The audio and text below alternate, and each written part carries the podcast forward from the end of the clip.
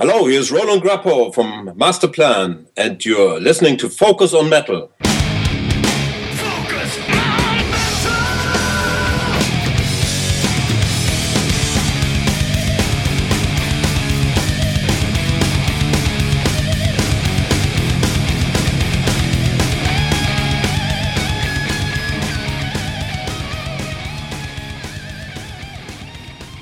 Hey, Metalheads, Scott Thompson here, welcoming you to episode 341 of Focus on Metal, which uh, at this point will be called Kerrang episode number six.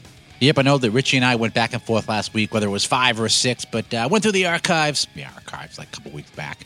And, uh, and indeed, this is episode number six of our Kerrang special. So this week, our guest is Sylvie Simmons. Yep, one of the uh, still preeminent rock journalists around today. She's been around since the 70s doing all kinds of stuff.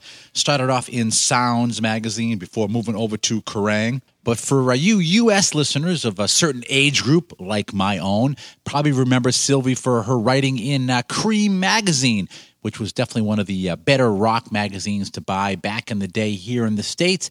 So, uh, of course, you uh, European folks probably know her best for Kerrang, but uh, us US folks know her best for Creem Magazine. Still in the game today, doing all types of writing as well as uh, doing little book tours for some of her stuff. But uh, primarily, she's involved with uh, with Mojo right now, doing all kinds of writing for them. So, as discussed last week, this one is going to be a two parter. Uh, during the break, Richie had gotten a hold of Sylvie, had a really good interview, and as I indicated last week, probably one of the best interviews that he's done. Really brings out her personality in the interview. But uh, towards the end of it, you know, he talks about uh, whether you know calling her back or whatever, and she you know graciously offers to answer anything else he's got. And as indicated again last week, that turned into yet another hour long conversation with Sylvie, and all this stuff is really good. She's a great storyteller, remembers a whole bunch of stuff, and whatever she doesn't remember, her journals and records certainly can uh, facilitate in getting us down to uh, the nitty gritty of the story. So uh, again two-parter for this one because lots of great stuff from sylvie about uh, about kerrang about the bands and i think that everyone's going to really enjoy uh, both parts of the interview. Haven't decided yet whether or not we're going to play these babies back to back or we're going to stick some other content in between or not. So next week uh, could be kerrang number seven. Could be something different because uh, we do have some other interviews that we are building up as well. Uh, I don't know, we're uh, what, two weeks back from break, and already the audio is coming fast and furious. And uh, also this week, since there's so much information that Sylvie wants to talk about, and I didn't want to cut any of it out, and I didn't want to leave this thing running way too long. So, no music again this week. We're just talking to Sylvie, and I hope you guys enjoy that one. But uh, like I said, there's just so much stuff. I don't want this to get too long, so decided no music this week, just talk maybe there'll be like about a half a second of music in there somewhere. So I don't want you to call me out and say, hey, you said no music. But uh, again, just want to run this one with just uh, Richie and Sylvie talking. And uh, I'm going to start that one right now. Hello. Is that Sylvie? It is. Hi, it's uh, Richie here from Focus on Metal. Hey, Rachel, I'm so sorry I didn't get your other call. My appointment this morning ran late and I just got in. No, no, that's cool. You're you're probably out of breath, are you? I, I just grabbed a glass of water, otherwise I'd have called you straight back on, you know, record last thing. But I'm ready now. I've been doing this radio show for about four years, and every year we do a project. And this year mm-hmm. I decided to do one on Kerrang magazine in the 80s. Yay! And I've got, so far I've talked to Malcolm Dome, Steffan Chirazi, Howard Johnson, Derek Oliver, and I'm missing someone. I can't. Ah, that's all you need. You do, uh, Geoff Barton is the one you've got to have because well, he's the founder. I am. Well, I have Geoff's email, and I, I will definitely have him on. I've, I've, got a ton of names, to be honest. Yeah, well, I think if you you know you've got us and you've got uh, Geoff, and you'll get the story probably between us. yeah. Did you have a journalistic background before you actually got into Sounds magazine? Well, I, I, was a rock writer. I think journalistic might be too strong a, a crazy term for it because I don't think anybody went to journalism school. It was if you could sort of stay up and drink enough and then get some copy in by the next day, you know. But yes, I'd been writing since 1977 when I went to LA and became the correspondent for a magazine called Sounds. And Kerrang began as a spin off of Sounds magazine. Yeah. Now, what what were you moving to LA anyway, or did the Sounds job require you to move there? No, actually, I went on my own volition, but with the help of a photographer, a rock photographer who I was seeing for a while, and he was talking about setting up an office in LA and with a complete sort of bravado of youth and having no skills whatever as a photographer. I said, Oh, I'll do it. And so he fronted me the plane fare, and, and so I came out to LA and stayed for a long time, for seven years. And one of the first things that happened when I was there was that uh, Steely Dan came through town with their album Aja, and I was offered an interview things were very much easier back then as far as access. If you said you were a rock journalist, you know, pretty much you were one, and there wasn't that many that they kind of really cared. Um, I, I said I would do this interview. They didn't ask who for, and then I called up all of the British weeklies that were around at the time. There were four. There was NME, Melody Maker, Sounds, and Record Mirror. And I asked them if they wanted the interview, and the one that said yes was Sounds. And from that moment on, I was Sounds' person in LA. Yeah, so you got the interview without even being like with a magazine.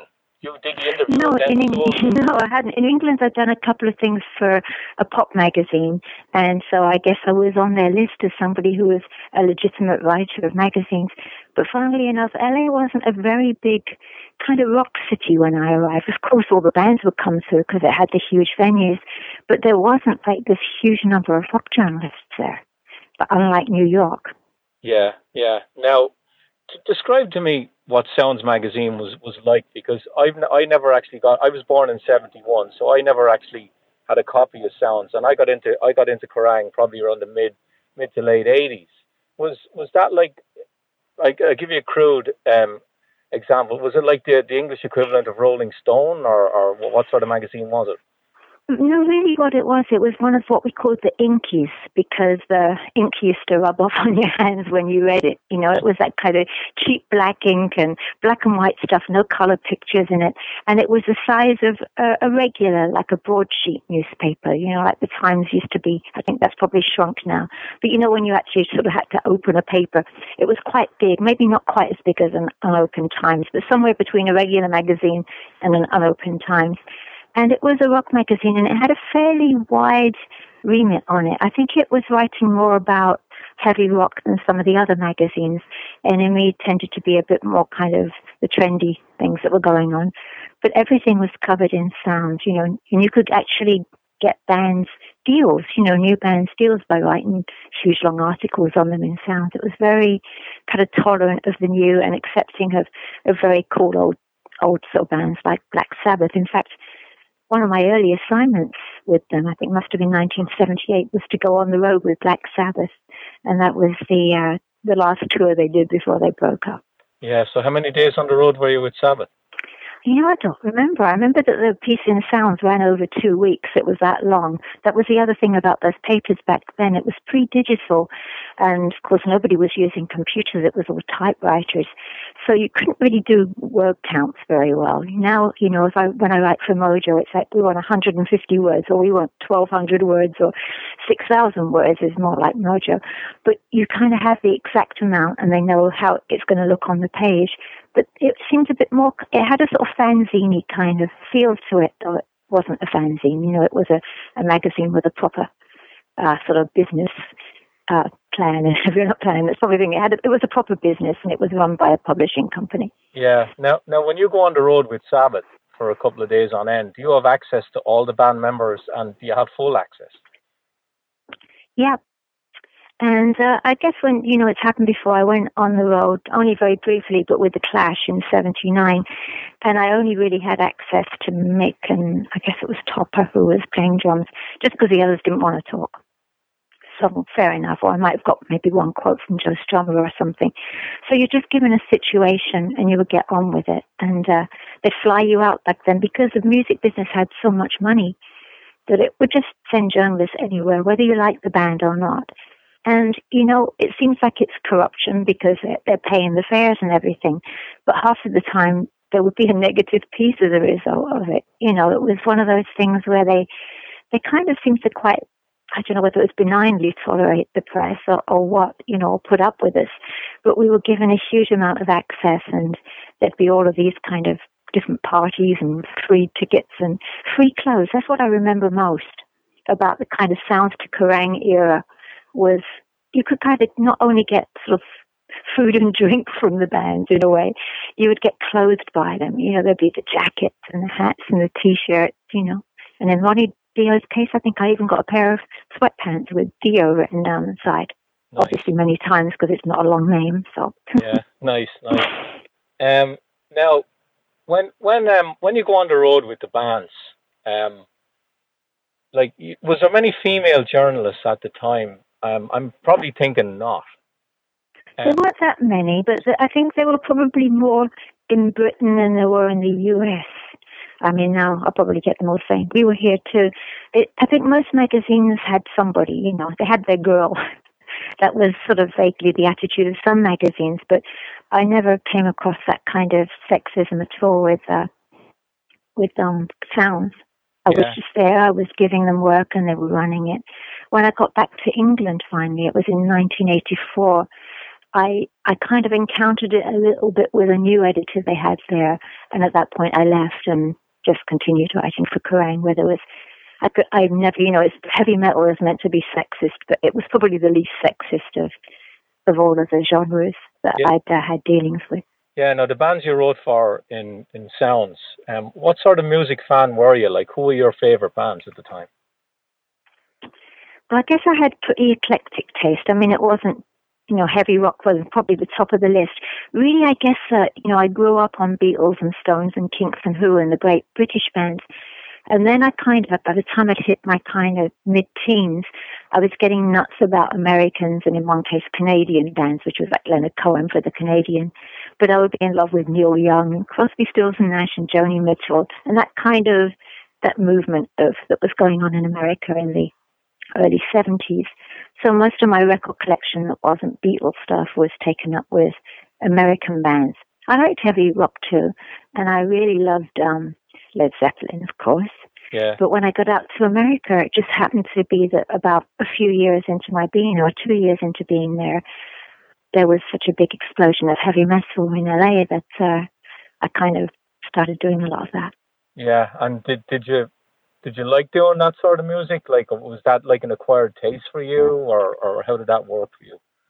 I did like it. I loved the spectacle of the shows more than anything else and just the craziness of the bands. And so I did get into it. I mean, I was certainly no real expert on it eh, when I started, but it was kind of getting to know what was good and what was useless as you went along. You know, you just did because you just heard it so often. You know, you got sent so many LPs that you'd be playing and you got to so many shows, you're five, six a week, that you soon realize the ones that have really got, they've got it. Yeah. Now, now, when you're doing an interview for Sounds, what what research would you do? Like, what what to you would be a good interview? Well, in the beginning, again, it, there was no internet, so it was actually hard to do a certain amount of research. You know, you did what you could, and sometimes you'd have to go to the library, you know, and look through microfilms of, you know, old Rolling Stones, uh, copies of old Rolling Stones magazine. But uh, generally, they, they would send you a bio and uh, a press release and a photo. Those always came in, in the package along with the record. And you just read that, and mostly you just you live that sort of life, so you always were reading about people, you know. So if it was a new artist, you'd go in with the usual curiosity, you know, that you want to know about them, you know, what they got that nobody else has. Why, why do they exist on the planet? But then when bands, you know, that you've endlessly interviewed, you know, every year an album comes out and you go to interview them, you've got much more meat in that kind of article because you know them, you know what they've said before, you know, you know what they've been doing with their music. So it's a more interesting conversation. Yeah. But otherwise, you just you just go in in a way as a rock fan. You really are curious, and you know, and as much as possible, you do your research so you don't ask stupid questions because the best interviews are the ones where you kind of almost know more about them than they know about themselves. You can get to really interesting things. Yeah. Did you find that mostly the musicians were okay to interview? Like, did did you have some really tough ones in the beginning because you weren't used to doing it? Yeah, you had a few of those in the beginning. I mean, and some people are just difficult. And divas, even, for example, later on in the 2000s when I was interviewing Lou Reed, it was a complete hemorrhoid, you know, total pain in the butt. And so, you know, even, you know, if somebody's going to be difficult with interviewers, they're going to be difficult. And I remember one time actually early on when I interviewed Frank Zappa, and, and I'd loved Frank Zappa's music, you know, and I had his albums, and I think I knew a fair bit about him. And we had this conversation, and he was just going nuts at me and said. I think it was because I was British, and he'd had some accident in, I think it was in London, maybe at the the old Finsbury Park Astoria or Rainbow Theatre as it became, and was pulled off the stage by somebody and got badly hurt.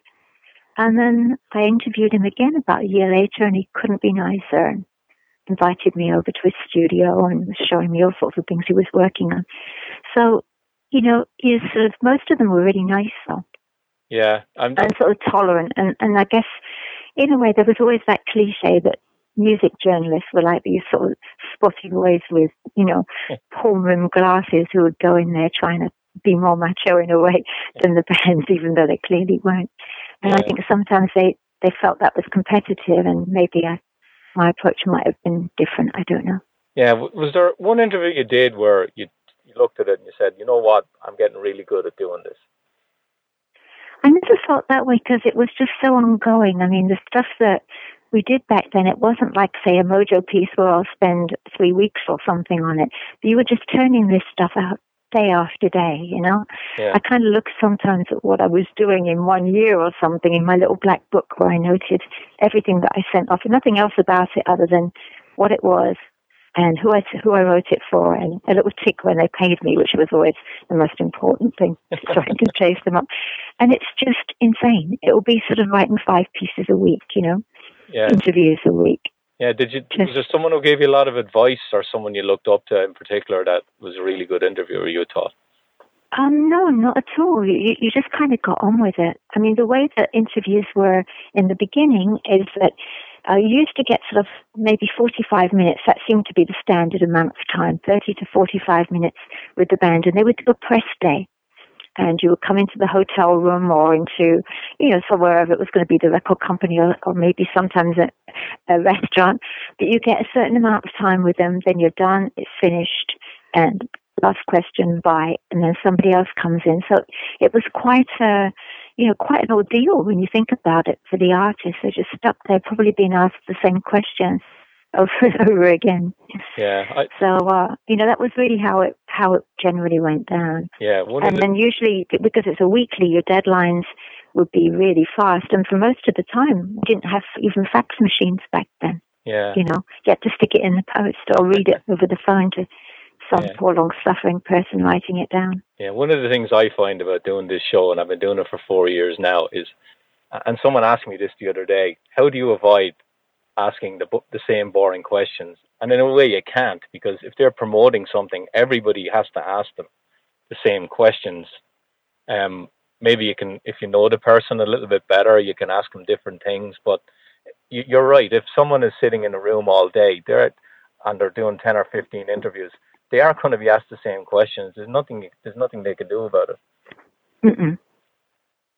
So, like, did you ever get like anyone like being really annoyed, oh no, not again, not that same question or anything like that? Did ever that ever happened to you? I'm sure it did in the beginning. I don't remember. Usually it's a way you try and get around it or you get to have a really good conversation going. And then at one point you say, well, you know, I've got to ask this because, you know, you've probably got an official answer. Give it to me. And you kind of give it to them like that and they understand that you're having to do a job and, you know, you're going to have to ask about this particular thing. But, um, you know, you kind of try and make it either something amusing or, you know, just a sort of way of, of trying to say that I acknowledge that you have been answering this all day and you must be sick to death of it, you know. Yeah. But what's your, give me your official answer. And then once you've got the official answer, at some point later in the discussion, with that bit of information, you can kind of couch it somewhat differently and then get back and, and expand on that, uh, that answer, you know. Yeah. Did, did, did you find when you were writing with sounds that, um, you could pick and choose the assignments, or was it a combination of them sending you somewhere and you picking them? in the beginning, I don't think I said no to anything because it was it was also great and such great fun. And like I said, you were doing, I was writing, you know, probably every day of the week, getting something out because I had a a column, a weekly column called Hollywood High, so that I'd have to put all the gossip and the party stuff in, and there'd be shows I'd be reviewing, and I'd say four or five interviews a week in some cases. So there was so much going on that you just did it, and later you can get a bit more blasé. And plus, I was also writing for other magazines at that time. I was the correspondent for a Japanese magazine and a German magazine. And, you know, you kind of give them the same interview, but slightly rewritten in the style of, of what they want. You know, some want a question and answer form, others want a narrative. But it was just really like this, this time just flew by. It was one big rock and roll party the whole time. Yeah, when I spoke to Steffan Chirazi, he mentioned just what you mentioned there that you might have you might do one interview and then you might give it to a couple of different magazines. He, mm-hmm. I asked him, was it difficult to do that? Because one magazine, you didn't want the same thing in both. Did you ever find it difficult to, to do that as well? No, not at all, because again, it's back to the era. There was nothing was digitized back then. For example, now if I I do a really big interview with, I say Neil Young, I could have sold it back then to pretty much any country in every country. But now somebody would have taken it written in English and put it up on the internet.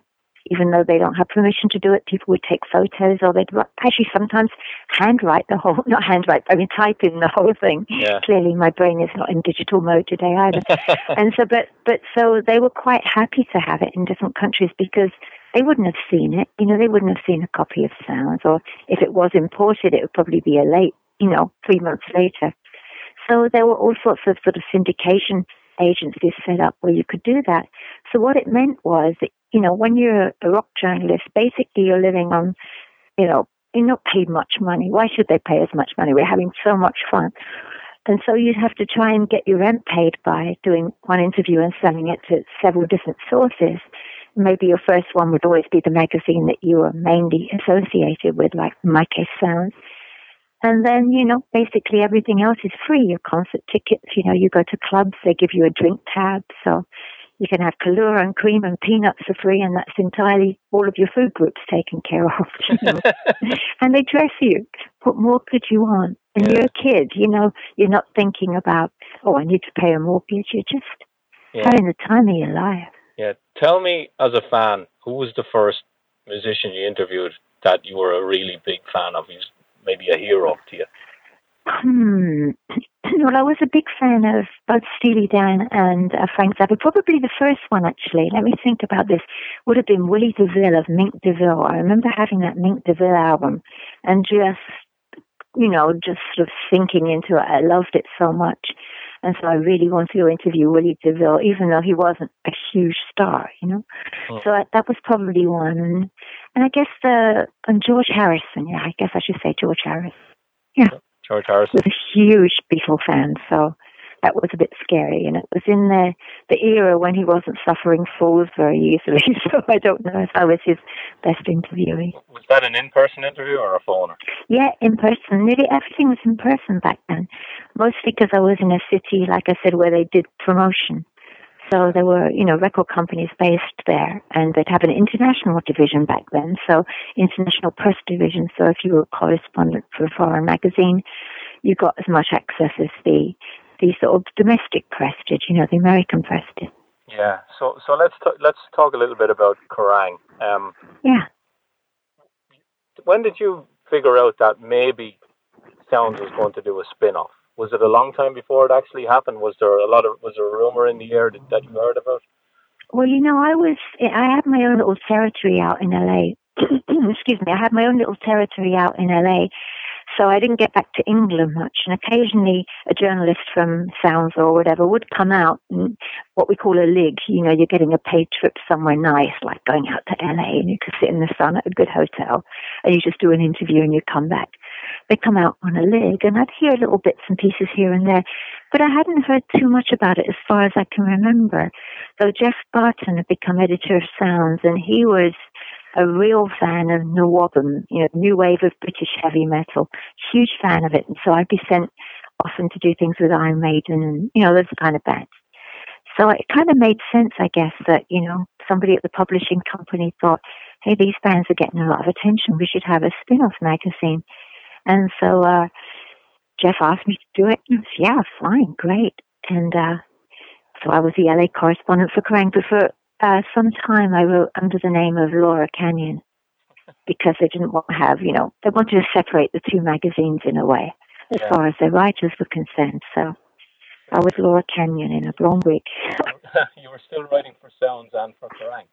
yeah. With where they you didn't have the same interviews going in both, you know, the same feed. Oh no, no, no, no. Would be, I don't think I ever did that. Unless what sometimes sometimes happened is Kerrang wanted a little piece, you know, just a couple of questions for some special section, and so I could do that for them, you know. Yeah. So But generally, it was if it was for sounds, it was for sounds, you know. yeah, so I think the first Kerrang was what 82, 81, 82. I'm trying to think if I'm seeing. I'm looking at 1981 and seeing if I sent anything to Kerrang at that time. So you probably know better than I do. There's bound to be a Wikipedia on it somewhere. yeah, I, I know Angus Young was on the cover. Oh, yeah. I, oh, that's a band I loved as well. And when I interviewed uh, AC/DC with Bon Scott in it for Sounds, I, that was one I loved too. Yeah, who you interviewed Bon a couple of years before he died. Yeah, would have been. I guess. I think it was probably about 79 when I interviewed him. I'm not so sure. Highway to Hell. Okay. Yeah, and I think I'm just looking. I'm talking to you and looking at the same time, so I can't uh, can't really do that. But here it is, 82. Yes, 82. It must have been when it founded because that's the first time I've mentioned it. No, 81. 81. Did you have 81. Did you have an interview in the first? Do you remember? Did you have an interview in the first issue, a prominent one? Probably. I'm trying to think. Actually, I'm see. I'm kind of not doing well for your radio right No, now. no, no, I'm trying to research and look at the same time. But I'm seeing where it is. Yeah, I mean here it is. They're all for Kerrang, and these are from wow June or earlier. Yeah, so certainly by mid um by mid eighty one it was going. Yeah. And I've got here, what have I got in this, all at the same month, I had like, is an interview with Styx, Cozy Powell, and, uh, no, that was for something else. Styx and Randy Hansen. Ha. Randy. Okay. Wow. And then the next one, Trevor Rabin, and, and all sorts of things. Yeah. No. Motorhead, yep, Motorhead after Motorhead. that. Oh, you interviewed Lemmy. Oh, Lemmy was that that broke my heart when he passed away. It really did, and um, you probably, hello sirens. Yes, we are. Yeah. full Yeah. of police out here. Yeah, um, you probably heard that from Steffan too. I mean, Lemmy was just about the nicest person in rock and roll. He really was a great guy, a real good human. And so over the years, you know, spent a lot of time interviewing him, hanging with him, and it was always a delight. He was such a good guy. Yeah. You probably ran ran into him sometimes in L.A. Did you? Because he apparently he hung around the Rainbow every time he was. Oh, he was always at the Rainbow. The last time I interviewed him was at the Rainbow. It was the Mojo interview for Sound. Uh, for, sorry, for Mojo. Mojo interview for Mojo. And uh, it was one of those nice long interviews going through everything. So I think that was our last sit down for an interview. But yeah, you always run into it. Yeah, I believe I believe he was very well read. He loved reading books. He was. He was a big history buff. You know, he was a huge uh, collector of World War II stuff as well. Yeah. Did he ever show it to you? Oh yeah, I saw his stuff. I you know been to his home and his apartment, the one in England first, and you know, that he rented in London, and the one out out in LA. So yeah, he was really interested in that, and it's strange because people think, yeah, he loved the Nazis, but no, he was an absolute sweetheart. He was just fascinated, Yeah. absolutely fascinated with the history. Now in '81 in LA, um, who were the big hard rock bands? Because you're talking pre Motley Crue and pre probably pre Ratt and all these bands. hmm So w- Y&T would they be one of the big ones? I'm having a look to see who I was interviewing. Well, Scorpions were obviously doing quite well, I guess, because they were coming through town, and I was interviewing Michael Schenker is on the list there. But you're right, there wasn't a huge amount that year. I was there was there was a lot of that kind of arena rock, you know, groups that I actually didn't like, but I interviewed like Styx and Journey, Yeah, yeah, REO Speedwagon, you know, just looking at my list of things here that I was doing. So yeah, none of that that looks that interesting. But also the punk bands were coming through town. okay, And so the ones who weren't talking so much in in the UK because they'd had it with the press were trying to break America. So they'd be coming out too. Yeah. Or So bands like, you know, Madness, you know. I, I love people Mad. who- I love Mad. Yeah. Great band. Yeah, look- looking at 81, it looks really boring for interviews as far as the people. It's Blue Oyster Cult and um, Journey, Yeah. Stevie Nicks, Frank Marino. So, yeah, not that much. Triumph was another one. Sammy Hagar, Okay. Ozzy, of course. So, Billy Squires. This gives you an idea of people who were coming through LA in 81. Tell me about your dealings with Ozzy at, interviews, because you know he's supposed to be one of the most down to earth guys going, but when he you can get him when he's sober and when he's not so sober. Did you get both? Oh, yeah. I've uh, interviewed Ozzy lots of times. On that last, the first interview I did with them was when I went on the road with them on the tour, where at the end of the tour they kicked him, Ozzy out of the band, and the opening act of that tour was Van Halen, who were just coming up. So they, by the end of the tour, they'd completely kicked Black Sabbath's butt, and they became, you know, the big band. yeah. But it was a very, very interesting tour. Um, Ozzy struck me as very fragile. You know, I remember him saying like uh, that. You know, when he rattled when he walked, he was taking so many pills. But he wasn't bombastic in any way. I mean, this is a front person of a band. You'd think that they would be, you know, very big and loud. But he wasn't really. He had a sort of shyness to him in a way. He was a very quiet talker. Rambled quite a lot. I remember that.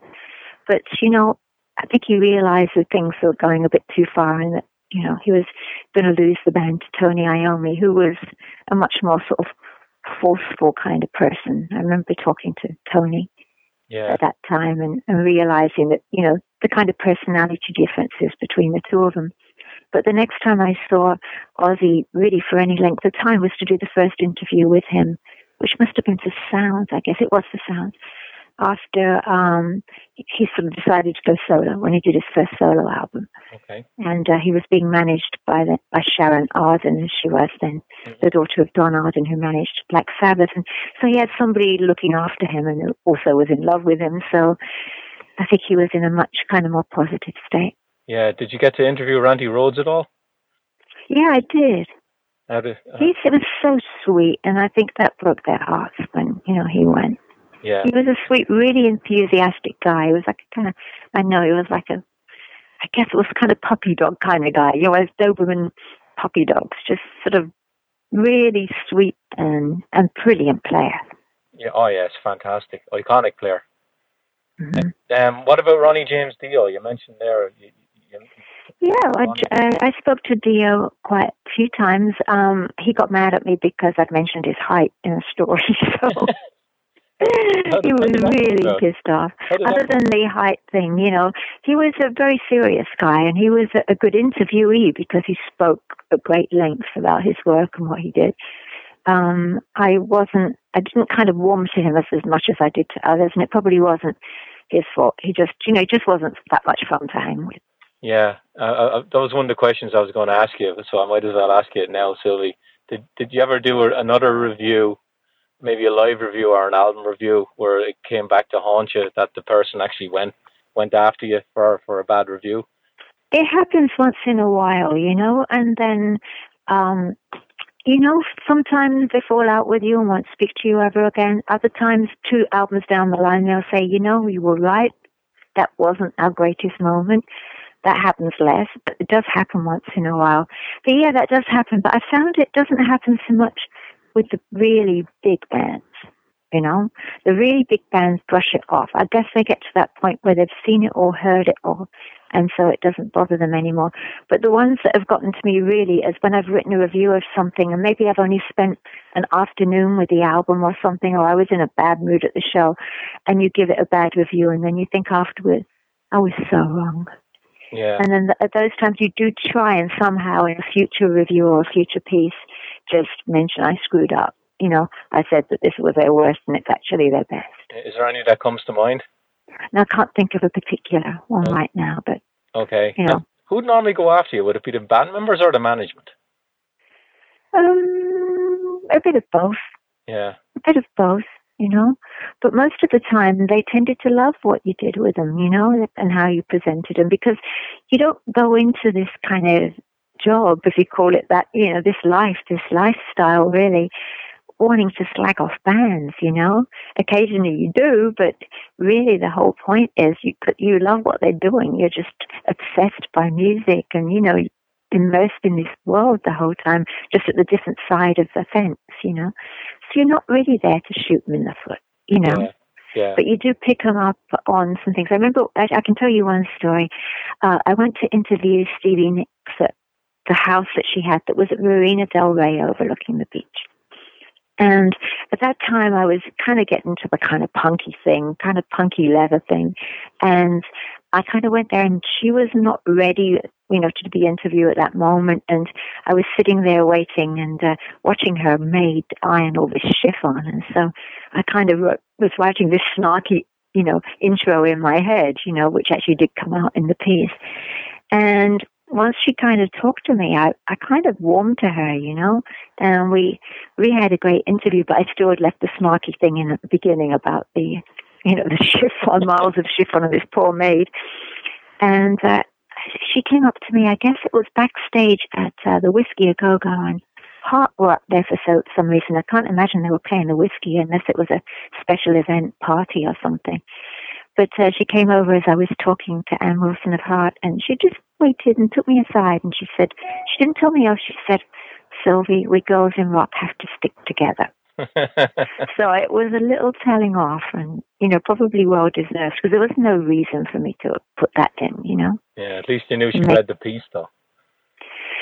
Yeah, I guess so. And I guess back then, you know, everybody was seemed to me to be who had any interest in music towards reading the magazines because they're such different kind of magazines than they are now. Yeah. Now you mentioned you were on the road with Sabbath when Van Halen opened for them. Um, did mm-hmm. you get to interview the Van Halen guys at all? Oh yeah, I mean, what you did is you just interviewed them anyway. It was there they were on the road. You hung out with them, and David Lee Roth is such a character, of course. That you, of course you're going to sit and talk to him, and then you go, "Can I tape this?" And so you have a whole bunch of taped interviews, and then you go back to Sounds and say, "Hey, I've got this interview with Van Halen, and Warner Brothers are going big on them, and they absolutely kick Sabbath's butt," you know. And so they go, "Yeah." Generally, it was always yes. Yeah. I guess because they have to get such a lot of material in, and you know, every week that you know they're pretty much they're pretty much up for anything. Yeah. Did, did, when you saw Van Halen now for the first time, did you think, "Wow, this band is just going to be enormous. They're going to be one of the biggest American rock bands of that era"? Oh yeah, I mean you couldn't mistake it. It was mostly uh, in because of this sort of polarity of the character of David Lee Roth, which was you know larger than even larger than life. I mean this guy was you know, he'd have an audience of one and entertain them. You know, he was just amazing. And you've got Eddie Van Halen, who was this sort of very serious, sort of almost withdrawn, you're introverted kind of guy playing the guitar. And, and you forget the others. Yes, I know they were great, but this, these two were just such an interesting mix. And it was so much fun. They had so much life you know, yeah. so much energy, which at that time Sabbath was losing a little, you know. Yeah, and did you interview Van Halen over the years? Did you get to interview him for Kerrang further down the line? Oh yeah, I was interviewing him all the time. And did could you see a change in the band at all? The the, the relationships between Eddie and Dave, could you sense it? Well, I think they kind of tolerated him for a lot of the time, really. But of course, as bands get bigger and bigger and the shows get bigger, and you just get on and you do it you know, mostly you've got such a long schedule and such an involved schedule that there's no time to do anything other than demand separate dressing rooms or something. But they kept going and at a time when they couldn't, you know, when he was did his solo album, I guess, and and they just realized this guy's just off the scale, really. They then changed and got Sammy Hagar. And I interviewed them too. I was never such a fan of Sammy. I like him very much as a person, actually, but uh, his music didn't really get me, except when he was in Montrose, and he was great in Montrose. Yeah, do you remember? I just didn't think he was great for for Van Halen. Yeah, they're kind of two different bands. A lot of people, you know, you can either be either or. I actually like both, but I, I don't see Van Halen as, with Sammy as being anything like Van Halen with Roth. Like they're two different bands to me. Mhm. Yeah. You know. So yeah, you could see he was going to be big, and and quite a lot of the time, the stuff that I was doing for either sounds or playing, maybe sounds more so, was sort of finding bands in a way that you think this is going to be big. And that's what happened with Motley Crue when I went to see them for the first time. Yeah. And, you know, they didn't have a record deal, they didn't have anything. And it was such a ramshackle little stage set up, but they were acting as if they were an arena band. And they were dressed like the New York dolls in spandex and scarves. And they had dyed, you know, blue black hair, the same as I did, spiky hair. And they, you know, there were people starting to queue around the block for this band that nobody had ever heard of, you know, just playing a small venue like the Starwood. And that was a club that was in LA. And, you know, the bands would play there, but it maybe wasn't as famous as the Roxy and the Whiskey. And you, I went in there and I, I thought, this band's going to go somewhere for sure, you know. And I interviewed them for Sounds. It was just as they were about to put out or had put out their self released debut. Yeah. Did Did you find out a band like Motley Crue that you did one of their first interviews with? They actually remembered who you are further down the line. That happens an awful lot. I mean, a lot of the bands that I was interviewing in the sort of late seventies and eighties became kind of friends, you know, or sort of at least friendly, you know, Yeah. people who would sit down and you'd have a chat before the interview, or when it came to your forty-five minutes, as it was back then, often come up, they would say, "Oh no, let her stay, let her stay," you know, and you'd get more stuff, or they'd meet with you later and over a beer or something, You'd get another interview. So you, you got a lot more privileges, and you, but there came a point, and it was around about the mid to late eighties, where they kind of started getting picky, and they could they were so big that they could choose who they had interviews and uh, Guns N' Roses were a band in that category, and their manager was making people sign all sorts of things before interviewing them. Yeah. And uh, so, you know, it's kind of weird. Yeah. But uh, you kind of would um, not, in, you know, say I'm not going to sign, but because they know you, they do the interview with you anyway. Yeah. So things kind of got very tightened up when the band started getting a huge amount of representation, which was probably about, you know, sort of 83 onwards, Yeah. No. 84 onwards. when I spoke to Derek Oliver, um, he talked about going and interviewing Journey, and he could tell Mhm. that Steve Perry put this on the Raised on Radio tour. He could tell that Steve Perry was kind of, you know, losing it a little bit about where he where he was in life. Did you ever interview someone, a musician, and you're looking at him and you're thinking, okay, this guy really needs help. He, he looks a little bit lost. Maybe the party lifestyle is getting a bit too much for him. Yeah, I've seen it many times. I really have. And would you mention it to them, or you feel it's not your place? You know? Only if I knew them so well that we could have that conversation. I'd just say, "Are you okay? You know, you doing all right?" I mean, I wouldn't sort of you know stand up and say you're drinking too much or something like that. But sometimes you might mention it to you know the person at the record company or that, like, "Are they okay?" You know, they look like they're about to fall over. But there were sometimes when you you did know that you were watching train wrecks. Yeah, yeah, that must have been very difficult to try and get a. You're trying to get a feature out of the person, and the person is just completely uncomfortable with everything that's happening around them.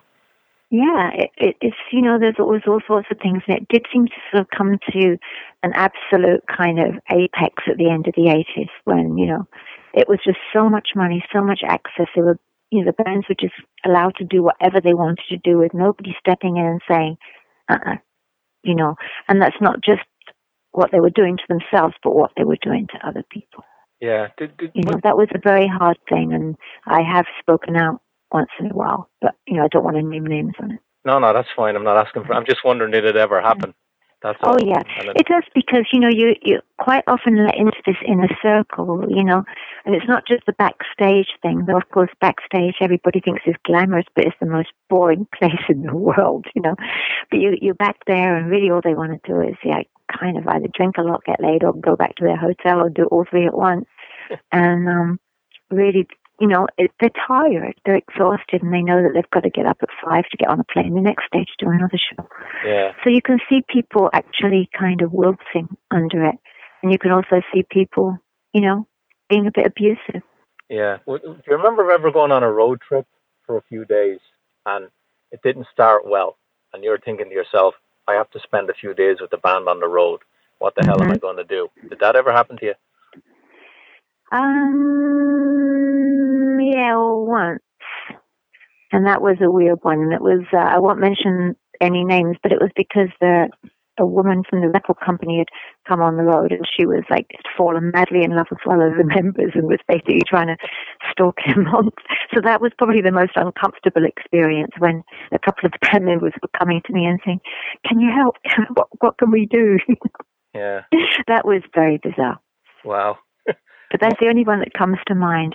But no, usually after a while, the ones that kind of are awkward and difficult are actually the favorite interviews that I've done because somehow or other you get through that and you know that they're being difficult, but at some point they just suddenly get human, you know, and you just talk like regular people. Yeah. Have, and have, they tell tell the story. have you ever stopped the tape when the guy you, you like saying nothing and say, "Look, you either want to do this or you don't want to do it. I can walk away." I've done that. Yeah, I've done that uh, probably twice. Okay. I don't want I've to. done that. na- You can name names if you want. If you don't want it, it's okay. But No, it was one where they were being so awkward. I just said, "Well, this is not working for me, and it's clearly not working for you." And you know, if there's anything you would like to say, fine. If you want to call later, we can do it by phone later or something. That's fine. But you know, I'm out of here. Yeah. So it's probably a, a few, you know. And then occasionally in the early days, you get the odd band like member trying to pick up on you, and so you kind of like let them know very clearly that you're going to leave, and they say, yeah. you know, zip up and shut up. Now I've like asked Howard and and Malcolm and all the guys that I've asked them the most boring interview, and actually out of the five of them, two of them had the same person, which blew my mind. Um, is there one interview that sticks out to you that like, oh my god, this guy is just saying nothing. It's so boring. How am I going to get anything out? Oh yeah, I actually had one where actually I fell asleep during the interview, and so did my tape recorder. I, it's a double sleep. This guy bored me so much. I sort of like was embarrassed when I got a public, and he was still sitting there. My tape wasn't working. I guess the batteries just expired out of sheer horror. And I just said, "I'm sorry, I have jet lag." I lied because I was living in LA, but I figured he thought with an American, you know, English accent, I might have just flown over. See, because you don't want to, you know, you don't want to upset them. But yeah, some are terribly, terribly boring. Yeah. Do you have an a, an interview that you can think of that you did with Kerrang that you loved? You loved, or do you have a favorite person to interview or a favorite band? There one that Oh, stands out? no, even? Kerrang, I do. I always loved Lemmy. I mean, uh, with Lemmy, we always had like we. I did interviews with him on all the different sort of things. We did like long interviews, like just punchy interviews, little question and answers. And when there would be things like uh, Kerrang had this sort of section called "In Bed With," you know. So you're in bed with Lemmy, and would there be a, a photo of you under a sheet with him or something? And whatever it was, it was uh, it would be them talking about you know the first time they had sex, their first girlfriend, all these things. It was really funny, and at that, I think uh, in bed with Lemmy was one such moment. But really, just it was a whole stream of them. I can can't really remember them. Guns N' Roses, that was in the beginning. They were just so they were so full of energy, and they were just so fresh and so cool. You know, this kind of kids again who had that New York Dolls look, but talked like they were punks, and they were great. And they were one of the bands that you know got into that state that you mentioned earlier, where you think, are they going to survive? Yeah. Did you did you look forward to the English bands coming over like Def Leppard and Iron Maiden? Like, did you really? Oh yeah, I loved interviewing them because you know I'd get homesick out there like anybody would, and and I think when they were on the road, they probably you know appreciated coming across a, somebody who spoke to them from a British point of view once in a while. But like I said, the metal bands were always like total gentlemen and really good fun. Yeah. Was, was there was there one? I've asked everyone this this question. Was there one band that you really loved that you championed for the magazine and they never made it? Oh, there probably is, but I can't think of who it is. I'm sorry. That's okay. I've, I've got different answers from everybody. Yeah, I mean, I'd love to know what they are because it may actually be something that uh, that Well, will be on my list. One know? one was Legs Diamond and Fiona Flanagan. Oh, Legs Diamond were great. I liked Legs Diamond too. So, Malcolm Dome picked Fiona Flanagan. Oh well, of course he was. Fiona. He's such a gentleman. Yeah, Derek Oliver. Derek Oliver picked FM, an English AOR band. Yeah, I'm kind of trying to think of who who I was. Like, I'm leafing through. I'm cheating here and looking through my notes, seeing if there's anything here that didn't become huge. You know, Yeah, I don't know. I'm sure. That's a hard one. I'm sure. I'm sure it is. A, that's why I ask it because I always, I nearly stump everyone every time I ask. Okay. Yeah. I'm trying to think. I was going to say 45 Grave, but I wrote them for sound. They were uh, uh, more of a punk band than anything else. Yeah. So wh- when when did you finish writing for Kerrang and what made you stop? What made you move on? You know, I don't really know. I know I was writing for them more often and under my own name when I moved back to Britain, which was uh, from LA, which was in 1984. And so I was doing a lot of stuff for Kerrang back then because that was when Sounds had an editor that I, you know, I didn't really see eye to eye with, so I slipped out of that in a way. I was doing a lot of stuff for Kerrang then, and I still kept it up for a long time. I guess probably when I was doing Mojo, I kept moving. I moved to France in, in 1990 for a few years, and I wrote a book on Serge Gainsbourg, wonderful guy. Mm-hmm. And uh, when I came back, Mojo was about to begin, so I started being their person. But once in a while, I'd do stuff for Kerrang. So I was doing it, I guess, all through the 80s before I left in 1990 to go to France. Yeah, I was. I'm probably doing bits long distance as well. Yeah, I was trying to figure out when you stopped because you know you look on the Wikipedia and it says 84, 85, and I'm thinking, no, I remember your name being in Kerrang when I started buying it. Yeah, they've got it wrong. Whoever put that up. Yeah, I was. Do- I was probably doing it right until the end of the decade before when I went to uh, when I went out to France. So that would have been at the end of the 80s. But every now and then they'll ask me to do something for them. You know, just Yeah, so I'm still kind of on their yeah, occasional contributor list. yeah. So did you interview um, the thrash metal bands at all? Metallica, Slayer, Megadeth, Anthrax. Did you get to talk to those guys? Um, I interviewed them all. Yes, I wasn't uh, the biggest champion of them in the beginning. I actually knew Lars. Uh, Lars used to hang out at my place in Laurel Canyon, and uh, you know that's why I used the name Laura Canyon. For you know, clearly I wasn't wanting to think that day. Seems another day like today, really. And um, so uh, I knew them, and he was a huge uh, new wave of British heavy metal fan. So he would go through my dustbins and filing cabinets and find photos and press releases and steal them. You know, Yeah. he would ask actually, say, "Can I have this?" And he gave me a tape of the band that was his little garage band, literally in the garage in Orange County, and uh, I listened to it, and it was, like, mm, don't really hear it, but I passed it on to somebody. I think it was at Metal Blade Records, and you know, uh, they did you know perfectly well without my input. But we did interviews a lot, you know, over time. I'm Yeah. still very fond of them. Yeah. Did you talk to Dave Mustaine at all? I did. He was a bit awkward. I heard But, that. I've heard that over the year. I've heard that from a few people that you, if you got him on the right day, he was fine, and if you didn't, he was trouble. That's right. It's funny actually. I, I did a big interview just recently, in recent months, with Lars uh, for Mojo magazine. It was a Mojo interview, and he'd mentioned how you know he'd take Lars home to meet his mom and dad, and that you know that everybody loved. Uh, so he'd, he'd take Lars would take Dave Mustaine home to meet his mom and dad, and he was saying that God, he was just so charming. I was going, no, Dave Mustaine charming. I haven't heard that sentence before, and he said, no, he really was, you know and it was kind of funny. It was, uh, he was a bit difficult. And yes, I interviewed Anthrax. We went on the road in Japan. That's what I call a really good leg, you Oh, know, yeah. going to Japan for and seeing a couple of their shows in different towns and and hanging with them. So yeah, Yeah. Did you ever did you ever go to any of the Rock in Rios? Um, was that the only was that the biggest trip they sent you on was Japan? Did, or did I you ever, guess it probably was. Yeah, I'd never went to Rock in Rio. No, Okay. Um, just a, couple of final questions before I let you go, Sylvie. sure. Um, the best gig you ever saw and the worst gig you've ever seen. Do you have any that stick out? Oh my lord, I can't possibly think of that on the spot. Best and no, I'm I'm I'm drawing a blank. You can call back later and I can try and think of it. But yeah. the best, I don't know. I know. I know. There was I probably know. so many. Exactly. I mean, it's just one big, one big panoply of gigs. So, eh, Yeah. it probably was one of those secret ones, you know, where kind of, I know, Aerosmith play the marquee or something. It was probably something that was really, you know, like that, you know. Okay. You, uh, I can't think of it. were Sorry. you were you at the marquee show for Guns N' Roses? Were you, Yes. you were at the, oh, you were at that show? Yes, I was. Okay, that must have been pretty special. Yep.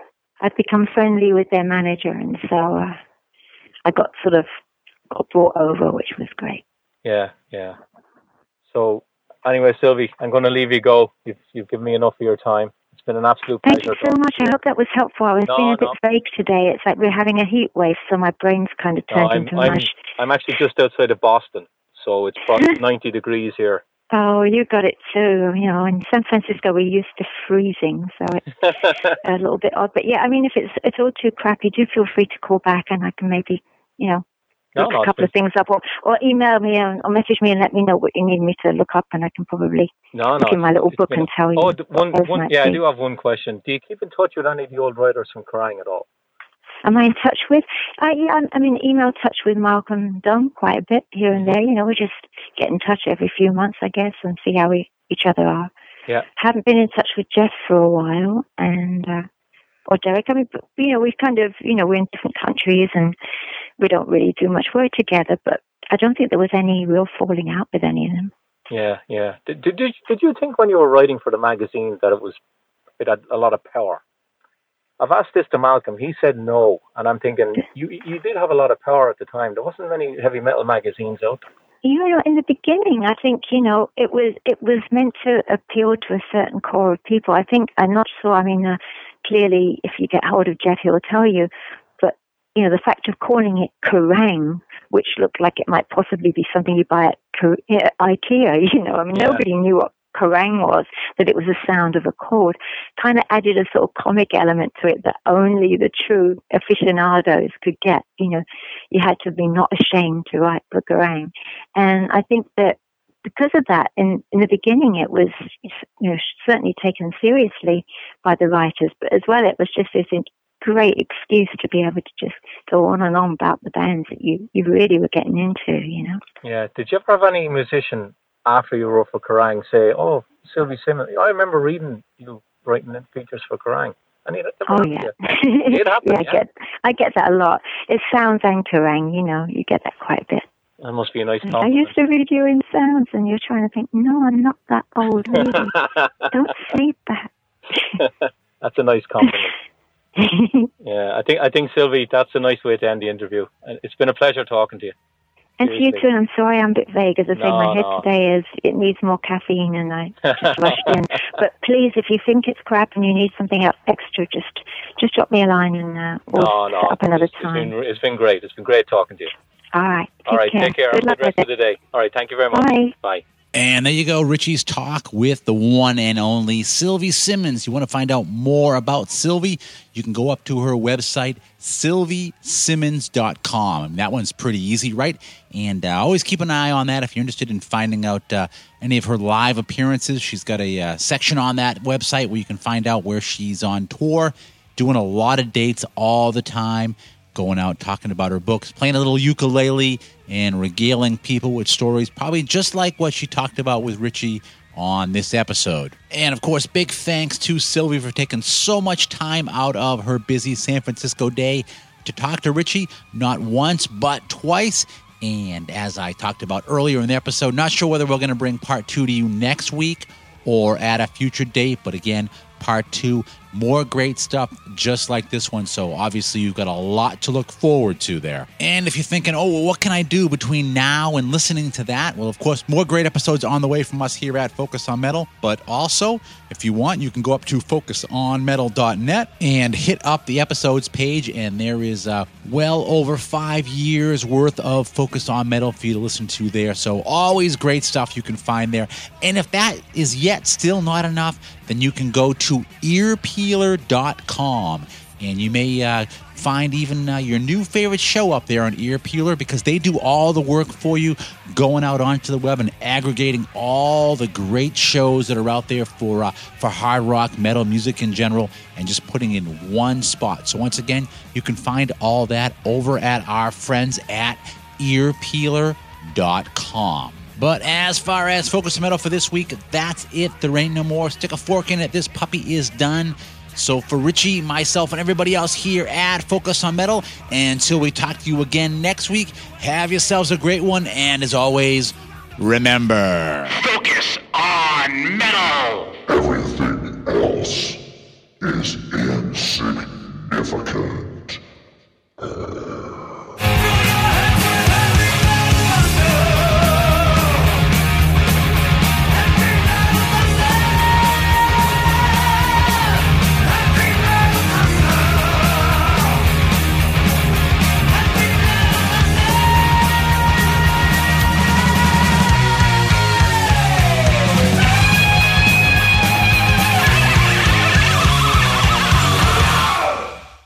still here? It's over. Go home.